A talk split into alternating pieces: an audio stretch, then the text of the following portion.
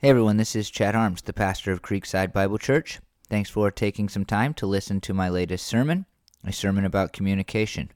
It will play in just a minute, but before it does, I want to tell you something that's really exciting. In the last year, our sermons have been listened to over 11,000 times on different podcast hosts. That's a pretty remarkable number, and we're really thankful for that. It's our goal that that number would continue to go up, though, and one of the best and easiest ways to make that happen is if you would leave us a rating and or review on whatever podcast host you're listening to this on. We would really appreciate that. As i say a lot we think that our content is helpful to people and we want more people to hear it. And so please if you have been impacted in any way by our sermons please please please leave us a rating and or review. We would really appreciate it Again, thanks for listening. I hope that this sermon will help you to learn and live more fully for the glory of God. Well, we got home on Thursday night and we parked down at our garage and we uh, I don't know why. I might have just, maybe I was just being rude. I'm not sure how this happened. I wish I had an explanation as I thought through this story, but I was walking up the stairs by myself and I left Bryn downstairs with the kids. Uh, and so I don't, I, it just, it reflects badly on me. It was probably just me being rude or something. I don't know. But I, I started, I'm thankful for it because I started to come up the stairs and uh, something, I, I, don't know how to explain this even, but something smelled different. Not bad, not, you know, good, just it, just had like a, di- there was just a different smell, like something, and I don't even know what my home smells like normally. I couldn't identify what my house smells like. Now maybe I, am wondering if it smells because I, I, I thought this is not right. And, and then you kind of have to come, you come up and the only thing you can see is the bathroom when you come up our stairs,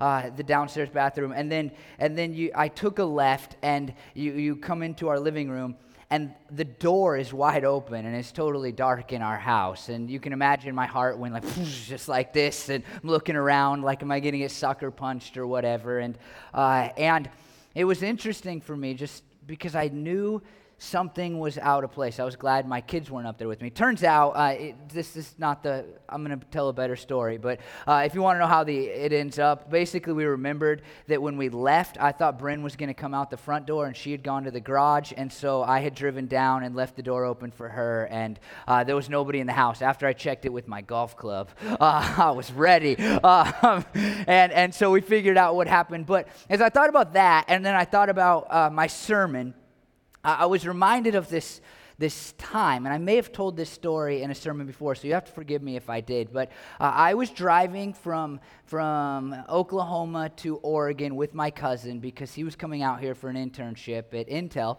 and he needed his car for the summer. He wanted to have a car, he didn't want to have to rent one for the summer. And so we were driving back, and uh, we were trying to do it as cheap as possible, and we connected with like a friend of a friend of a friend in New Mexico. And, and so we're going to stay with this person that we don't know at all. I, I think I had a name and an address and we don't know anything else they were you know it was a good friend that said hey i think this guy's you know reliable and safe and go stay with him and, and so we're driving through uh, albuquerque new mexico which we had never been before and we're following the gps and it, it's you know when you don't know where you're going it's kind of a wild ride like where are we going to end up and so we, we, we turn a corner and we're in this bad neighborhood and we say audibly to each other, I really hope that we're not close to where we're staying right now. And we turn again and we turn again and we turn again. And the neighborhoods are getting progressively nicer until all of a sudden we get in a neighborhood that is, that is very, very nice. It's a nice neighborhood. And at the very end of the street that we're pulling into, there's this house that is giant and kind of looks like a castle on the outside. And, and we're, you know, 100 yards away, and I say, I hope we're staying in that one. And sure enough, we're staying in this like big, nice castle of a house. The guy was super welcoming. The family was very nice. Everything was great. It was a nice home to stay in and all of that. But eh, and we didn't say this to each other until the next morning when we were driving off. There were little things that were just out of place we had never been there before, and so it's not like we knew this room normally looked like this or whatever, but there were certain things in this house that you could just tell they were out of place. And, and as kind of uh, a result of that, it made us wonder what had gone wrong at some point in time. Like, let me give you an example. The, this beautiful, nice house, right? And then on the back deck was just all of this furniture that looked like it was weather worn and like somebody had just shoved all this furniture out on the back deck and just left it there at some point in time. Even though the house, again, like this was not a hoarder, this, I mean, the house was well kept and clean and all of those things. And then in this room off of the kitchen, we noticed that there was, was birthday decorations that were hanging up. And, and the birthday decorations looked like they had been there forever. Like something about them was worn, and like I think maybe it had, like, you know, when the sun's on something, like it was sun worn down.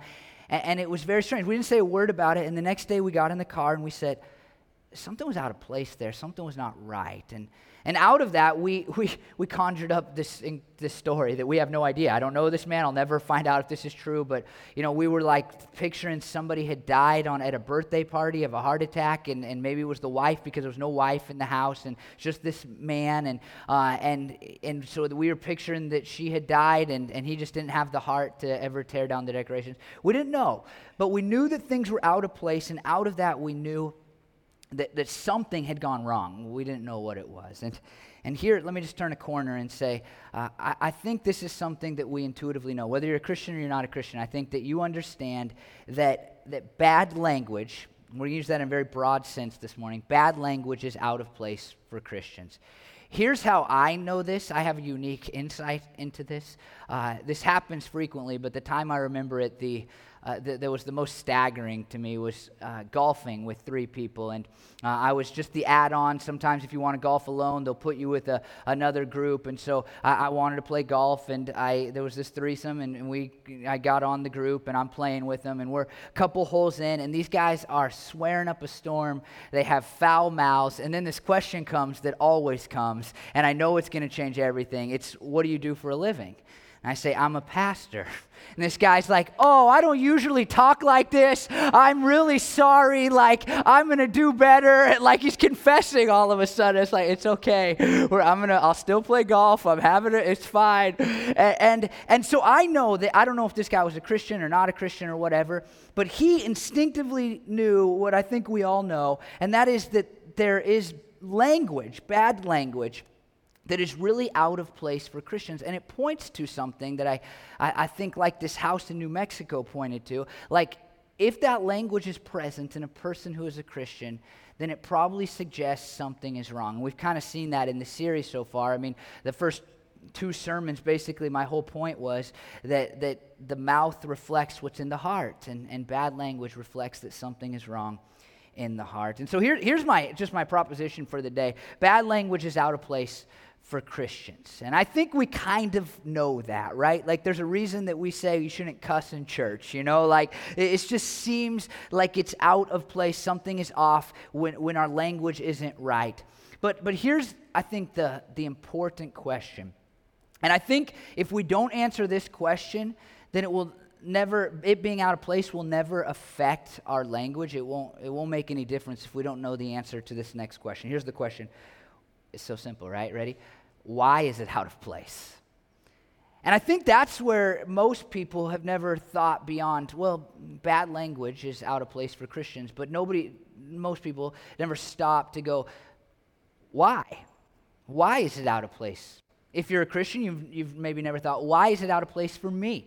Why should my language be different than, you know, the guy that works next to me at the office that, that hates Jesus? I mean, why should it be different? If you're not a Christian and you're looking at Christians, you're like, hey, I think their language should be different. But have you ever thought, like, why do I think their language should be different? What, what is it about them? What is it about language that kind of makes that true, that bad language is out of place for Christians? And, and here's what's is what I think is cool. You can tell me if you agree later. But, but what I think is cool is in this one passage, Paul does this incredible thing. The Apostle Paul writes this letter and, and that we're going to look at. And in this letter, he answers that question why bad language is out of place for Christians. But at the same time, he shows us how our communication can be better. It's like two sides of one coin. He's like, this is why it's, it's out of place.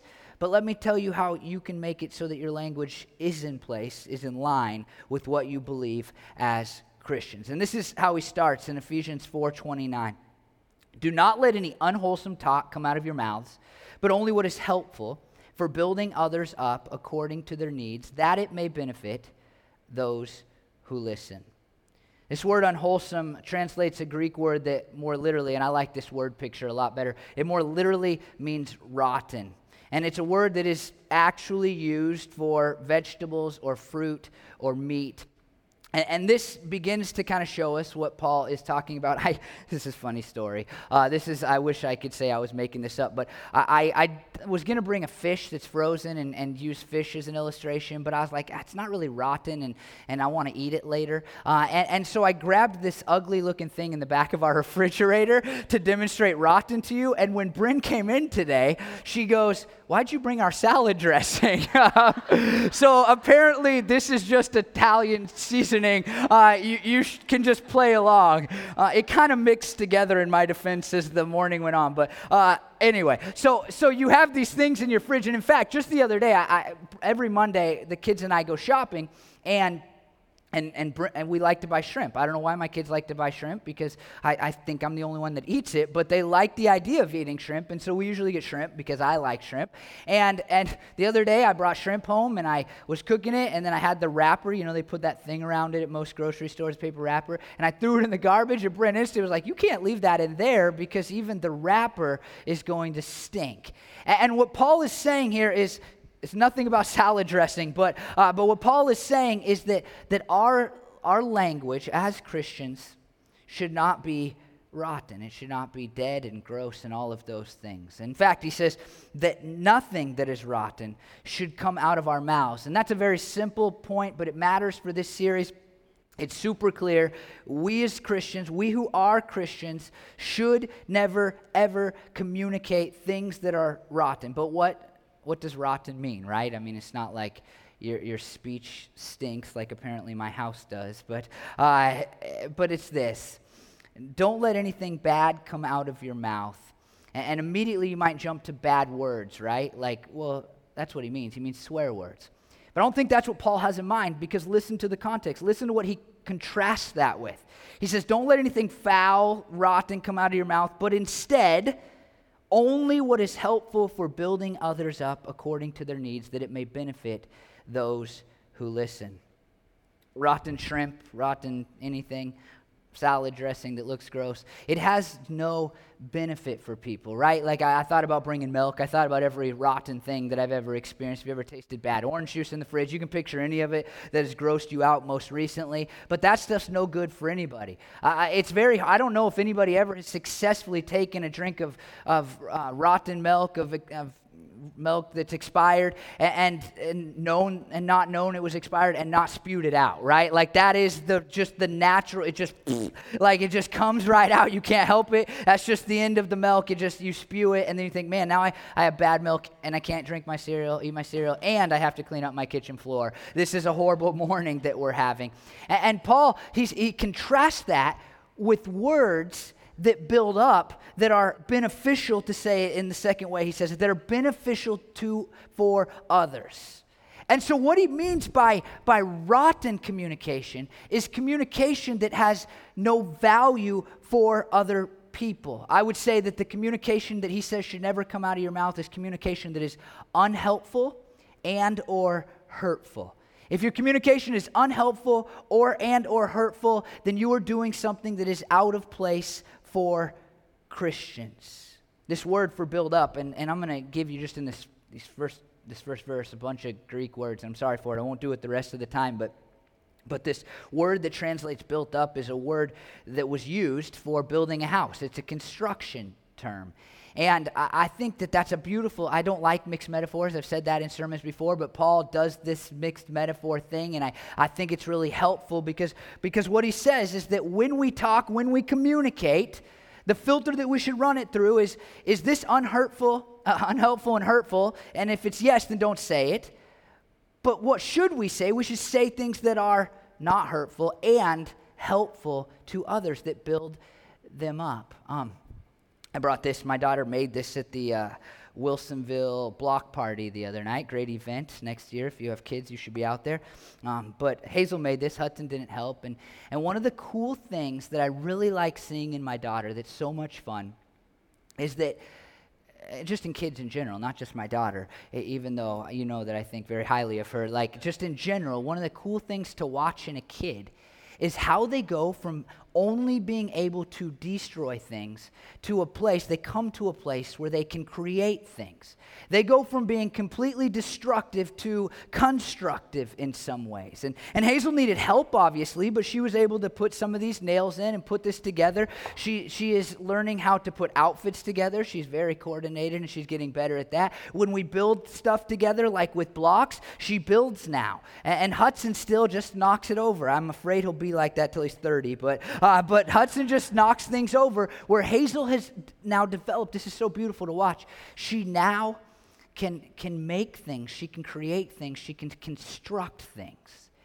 And, and what Paul says is so interesting is that our language should be constructive and not destructive.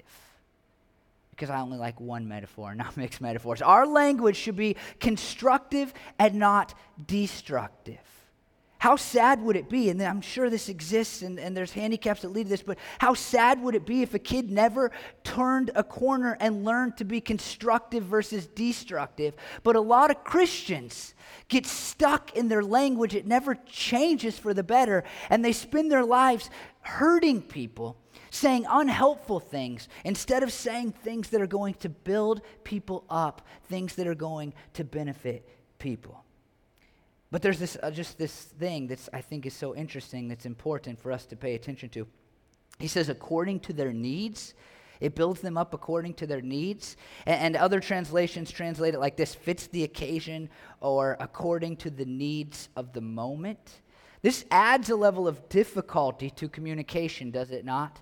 I can train myself to have canned answers and always say things that sound good, but the call here from Paul is to say good things, to say constructive things based on the needs of the person in the moment that they are currently living. I, I don't know, maybe this is just me, but have you ever been around Christians that just it's like they memorized a Bible verse, and, and whether it's fitting or helpful to you in a situation, they just kind of give you the Bible verse, you know? Like, here it is, this is what I have for you. And that's not what Paul's talking about. Any of us can learn to say, oh, you know, when somebody dies, oh, they're in a better place. But is that the helpful thing in that moment to the person who is listening? That's harder. And so he says that we need to, to stop saying destructive things and start saying constructive things according to the needs of the person that it may benefit those who listen. And here's, I think this is just, just the simplest thing that we could possibly think about when it comes to communication is what you're communicating benefiting the person that you are communicating to. I think if we just one question for this whole series, that if we kept it in our minds, we thought about it every day, we, we filtered every email and every Facebook post and every conversation, everything that we say, if we filtered it through that lens, is this beneficial or not? Then we would be in a much better place as far as communication goes. And so the first thing I think that Paul says is that bad language is out of place for Christians because because it's opposite of what God has done for us. Bad language is out of place for Christians because it tears down instead of building up. And just one more thing here that's really important. Um, that last word that I just talked about, benefiting others, it, it's actually uh, connected. It is, it's more literally give grace. And when you hear grace connected to anything Christian, right? Like your mind goes to something much better, much bigger than just, oh, that was kind of helpful advice. Paul isn't saying that we just offer helpful advice. What, he, what he's saying is, is that we benefit others by speaking grace into their lives. If you're a Christian, you already know this, so forgive me. But, but if you're not a Christian, maybe you don't know exactly what we believe as Christians. We, we are Christians because we came at some point in our lives to believe in a story that we call the gospel or the good news. It's the gospel of Jesus, the good news of Jesus. And the story is simply this God looked down from heaven. He saw that we all did things that warranted punishment. We all did things that separated us from Him. We call those things sin. And, and, instead of saying, well, let's just zap them and send them to hell and start all over, God looked down and said, no, I'm going to do something about this. And he came down in the person of Jesus. Jesus lived sinlessly, without any flaw in, in his morality. He lived perfectly. And then at the end of that perfect life, he was brutally tortured, beaten, and executed. And he did that, he allowed for that to happen because he was paying the punishment of those same sins, those things that separated us from God. And then three days later, he completed the task by coming back to life. And, and Paul says, hey, when you communicate, don't be destructive, be constructive. And constructive means you're looking at the situation a person's in and you're saying, How can I speak grace into their lives? How can I speak something into them that is in line with what Jesus has done for us? That's a big idea. But Paul's only getting started. And he says next, and do not grieve the Holy Spirit of God, with whom you were sealed for the day of redemption. Get rid of all bitterness, rage and anger, brawling and slander, along with every form of malice. Be kind and compassionate to one another, forgiving each other, just as in Christ God forgave you. Bad language is out of place for Christians because it tears down instead of builds up. But now Paul's going to add upon this. And immediately he's just going to say, bad language is out of place for Christians because it grieves the Holy Spirit. Now, the Holy Spirit is kind of mysterious to many of you sitting before me. We talk about God the Father, we talk about God the Son, Jesus, but oftentimes, at least in our kind of Christian heritage, we don't talk much about the Holy Spirit. And we don't have time to dive deeply into that today, but I would just like to just tell you a few things that the Holy Spirit does.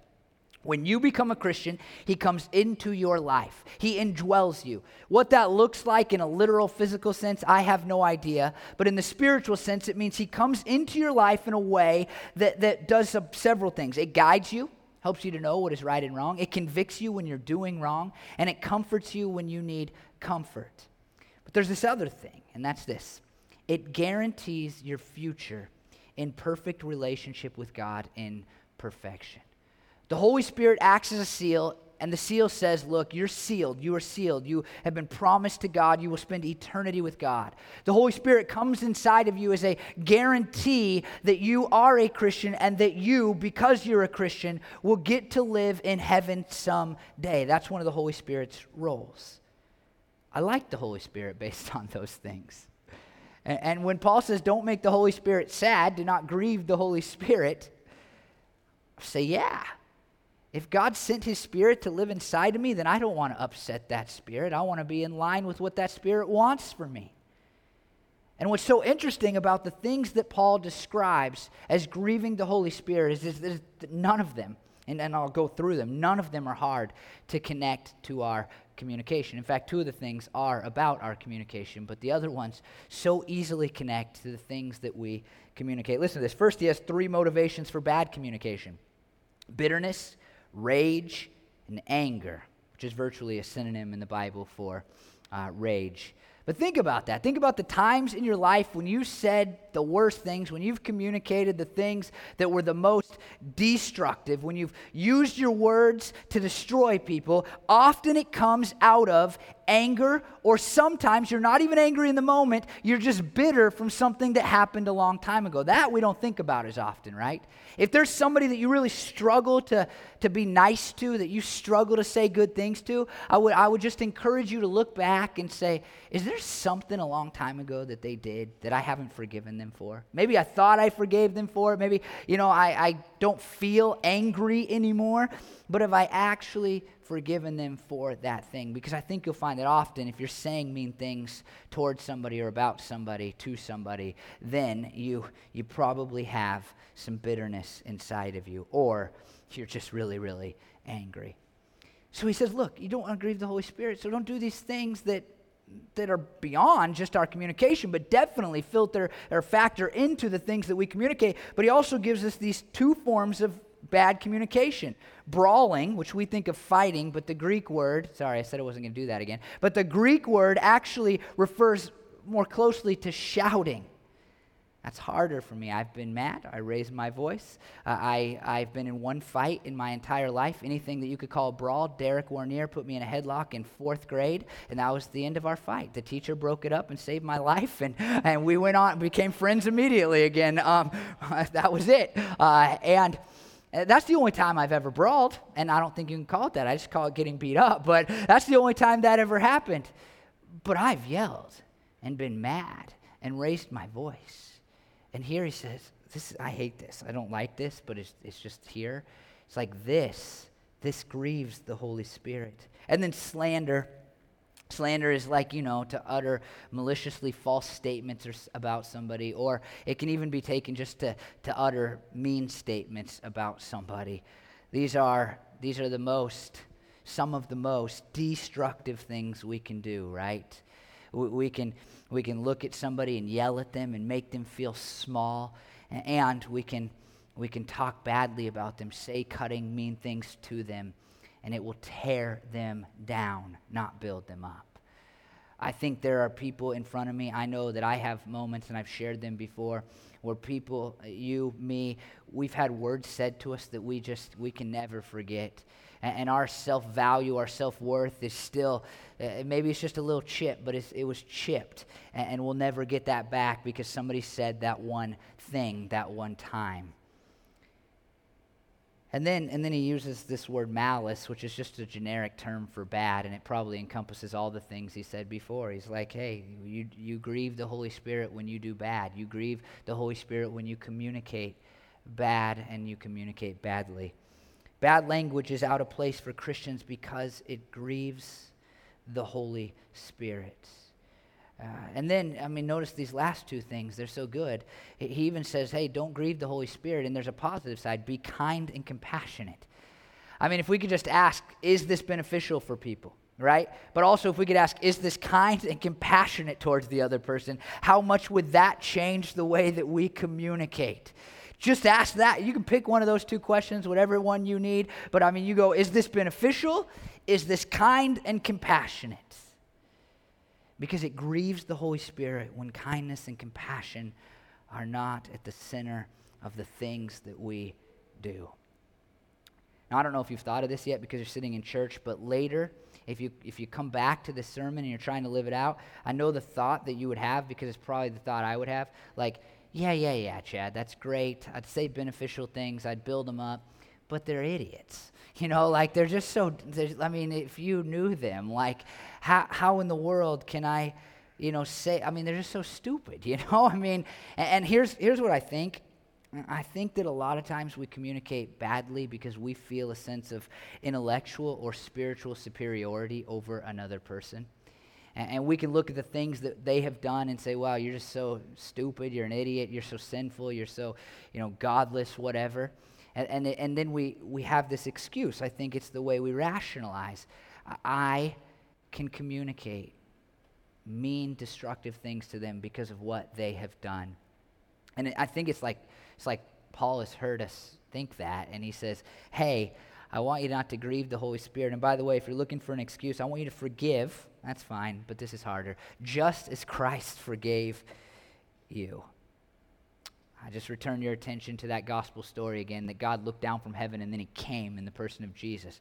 I mean, we had, we had all just turned our backs on Jesus. We had rejected God in every way. We were morally filthful. We were enemies of God. That's what it says in the Bible. And while we were still sinners, Christ died for us so that we might be forgiven for our sins. Everything that I just described about the gospel, it can be summarized in, in just this God forgiving us for our sins and he looks at us and says, Hey, don't grieve the Holy Spirit. Here's a list of things that will.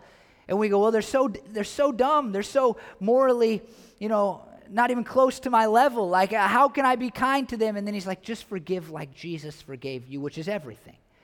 And if you think that you're morally superior to somebody else, you have to remember that God is perfect and you are you. You may not even believe in sin, but you know that you're not God and that you have not lived in a perfect way, morally speaking and he forgave you. And, and I just, I want to read this because it feels important to me.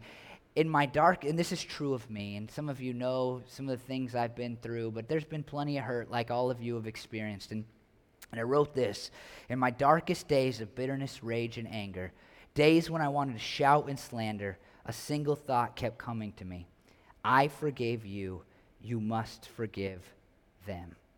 That's real for me. There's been moments where I just wanted to tell the world how bad certain people were. There's been moments where I wanted to yell at people. I wanted to do more than yell. I wanted to yell things that would that go that were out of place for, for a Christian. And and God just always seems to whisper in my ear, think about how much I forgave you. You have no right not to forgive them.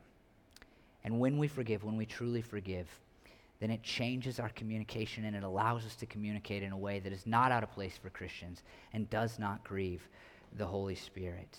Bad language is out of place for Christians because it doesn't align with the gospel. It doesn't align with what we believe as Christians. And I think I said earlier that non Christians, they go, it's out of place for you. I think this is the one that they know intuitively. Like, hey, you claim to be a Christian, but you talk like this. That's not in line with what you people believe. That's not in line with that story about Jesus that I know you believe, that you hold to, that you've given your life to. Bad language is out of place for Christians because it doesn't align with the gospel.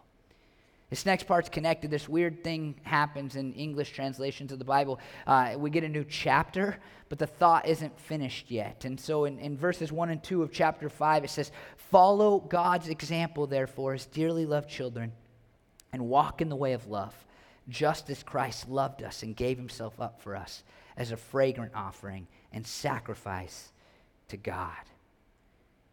It says, Hey, follow God's example. And by the way, What's the example? It's the gospel again. It's, at the go- it's the gospel. This is about a lifestyle that follows Jesus. The life of Jesus is an example for how to live. Now, we're not going to do all the things that Jesus did. We can't do everything that Jesus did. We cannot feed 5,000 men plus women and children. I don't think we can anyway, with just a couple of loaves of bread and a handful of fish. We will not die for the sins of the world. We can't do that. But when it comes to Jesus day to day, events, his life, the things he did, it is our call as Christians by God to try to align ourselves with his example. The things we do should be motivated by the same things that motivated Jesus. And so, when it comes to communication, when it comes to the motivations for communication, we should do our best to look like Jesus. I've already said in this series that Jesus was quick to listen and slow to speak. Every time somebody approaches him, it seems like Jesus just starts with the question What do you want me to do for you? He didn't need to do that. He knew. I mean, what do you think? People would say, like, hey, what do you think? He's like, what do you think? That's a great strategy. You should try it sometime. What do you think? And if we're going to communicate good, then we must communicate like Jesus.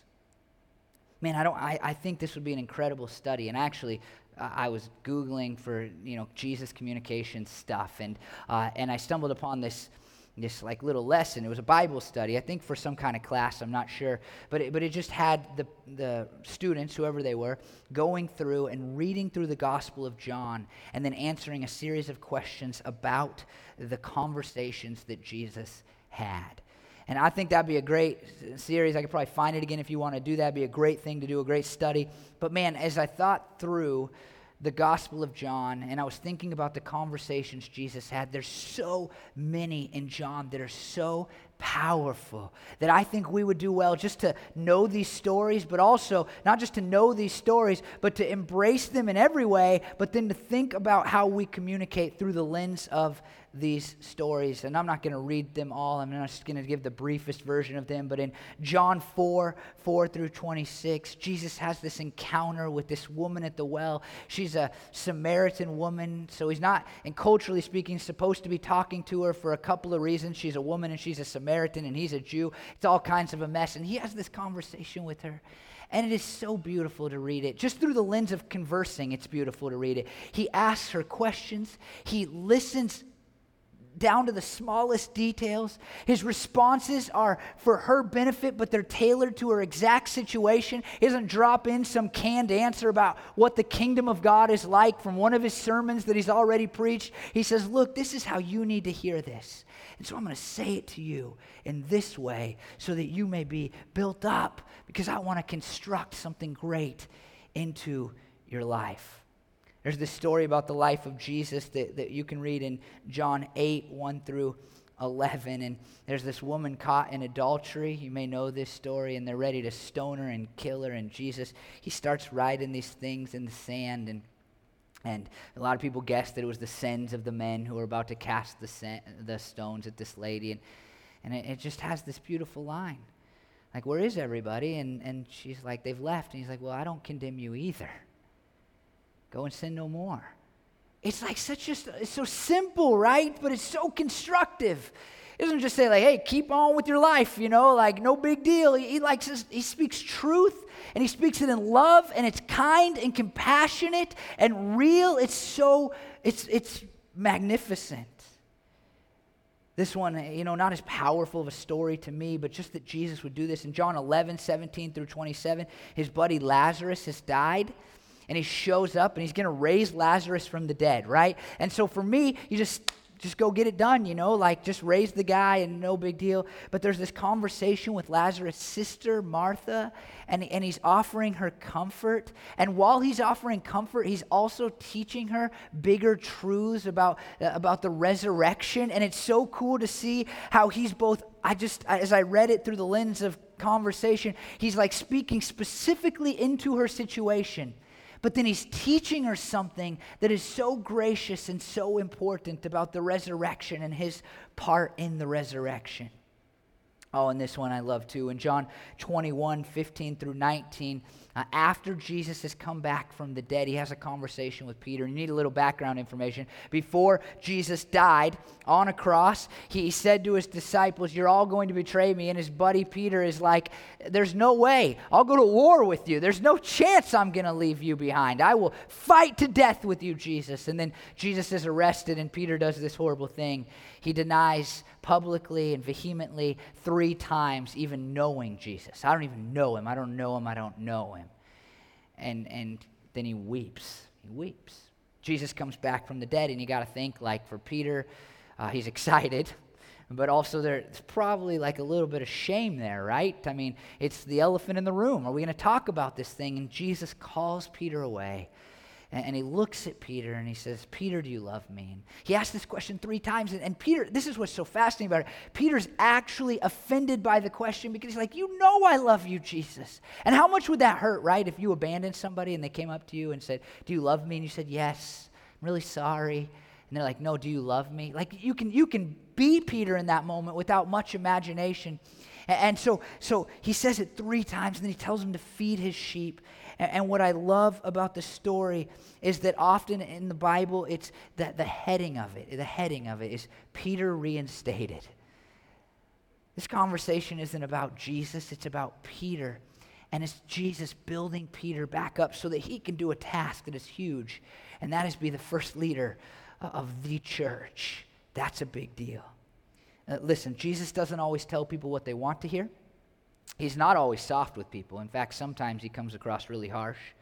He always speaks truth, but he always speaks words that are beneficial to the person listening, and it's always full of grace. He speaks differently, I love this, depending on his audience and their needs, and he speaks out of kindness and compassion with total forgiveness in his heart. And, and if we are going to speak in a way that is in line with the Christianity that we who are Christians hold to, then we need to try to follow the example of Jesus. Bad language is out of place for Christians because it deviates from the example of Jesus. Now, here's what's interesting the next two verses are actually a new thought for Paul. There, it's a new section. If you were outlining this book, all of a sudden Paul turns a corner. He's kind of focused on something else. And so normally, if I was preaching on, the passage I just preached on, uh, then I would just kind of stop there. But the next two verses, while there's a different five behind them, and Paul's kind of shifting gears. They're about communication. And so I figured we should talk about them while we're doing this series. Here's what Ephesians 5 3 and 4 says But among you there must not even be a hint of sexual immorality or of any kind of impurity or of greed, because these are improper for God's holy people. Nor should there be any obscenity, foolish talk, or coarse joking, which are out of place, but rather thanksgiving. Uh, verse 3, I mean, that's really easy to agree with. We, I mean, if you know nothing about Christians except about the morality of Christians, you probably know that we have uh, different sexual ethics than the average person, the, the non Christian, the non religious person. Uh, it doesn't mean it's always upheld, but we believe in a different sexual ethic.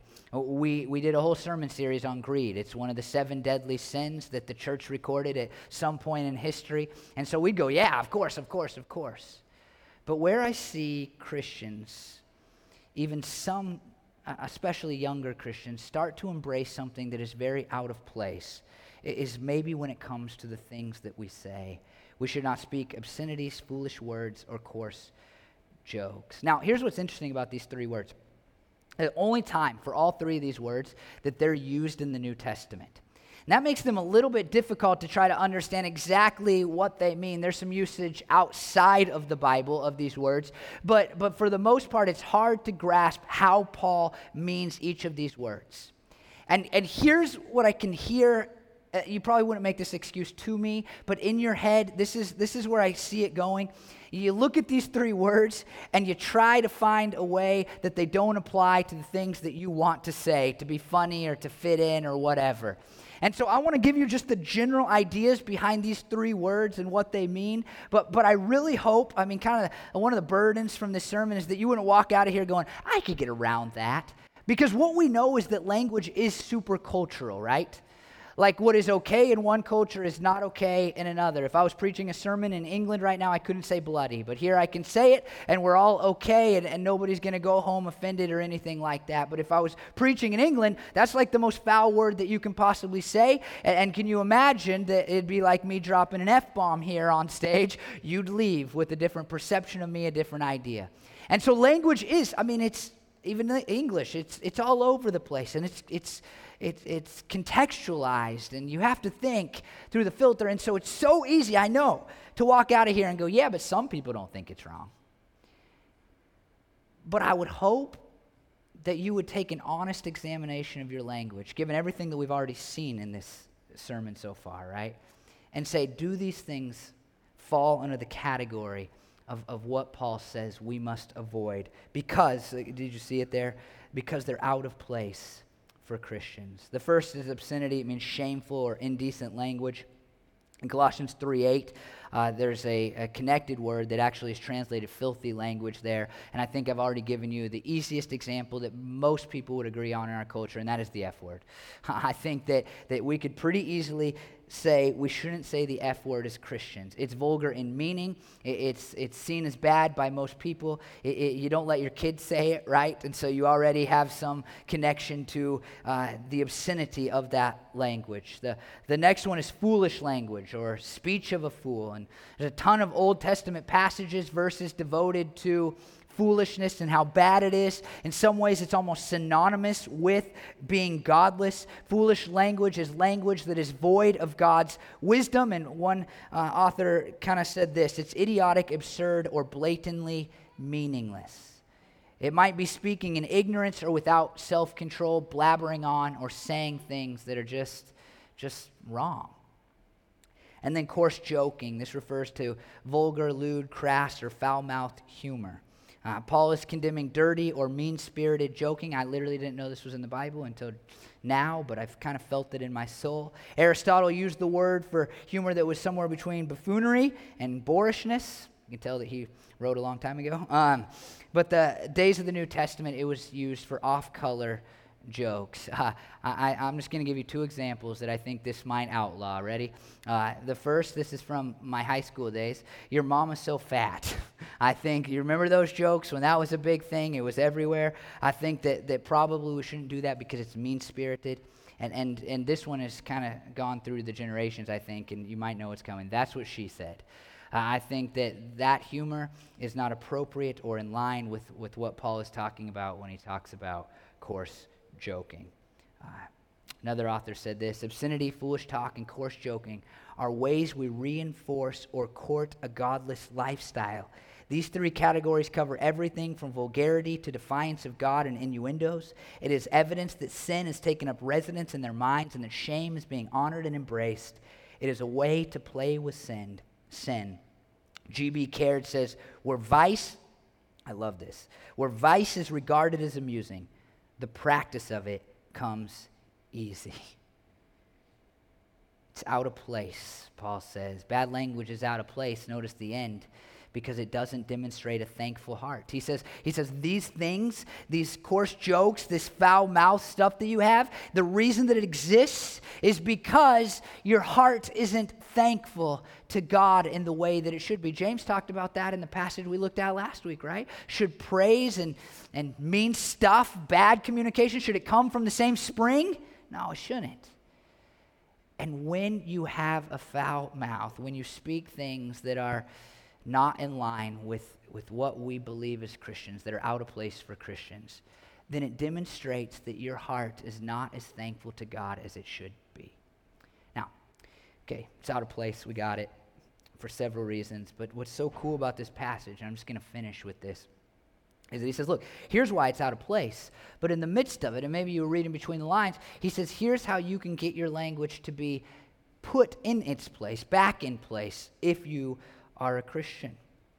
Communicate to build up, offer grace. That's number one. Communicate to build up, offer grace in your language. Communicate to build up, offer grace. Number two, communicate what the Holy Spirit leads you to communicate. Here's the reality for most Christians we kind of know when we should and shouldn't say something because the Holy Spirit is guiding us. Now, we still say stuff that we shouldn't say, but I think that right before you scream that thing at that person in the car because they cut you off, something in the back of your head is saying, Don't do it, don't do it, don't do it. And then, and then it comes out, and you go, oh, I shouldn't have done it.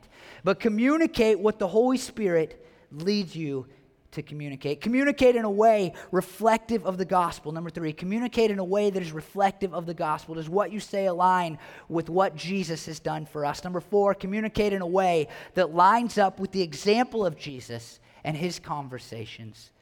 And number five, communicate thankfulness. One of the things I've been convicted about in my own language for a long time, far before this series, is that I just don't talk about Jesus enough like in everyday conversation. I'm not trying, I'm not saying like I need to walk up to people at Starbucks every week and say, let me tell you the gospel and you're going to hell if you don't do this or whatever. I just mean like in my everyday conversation.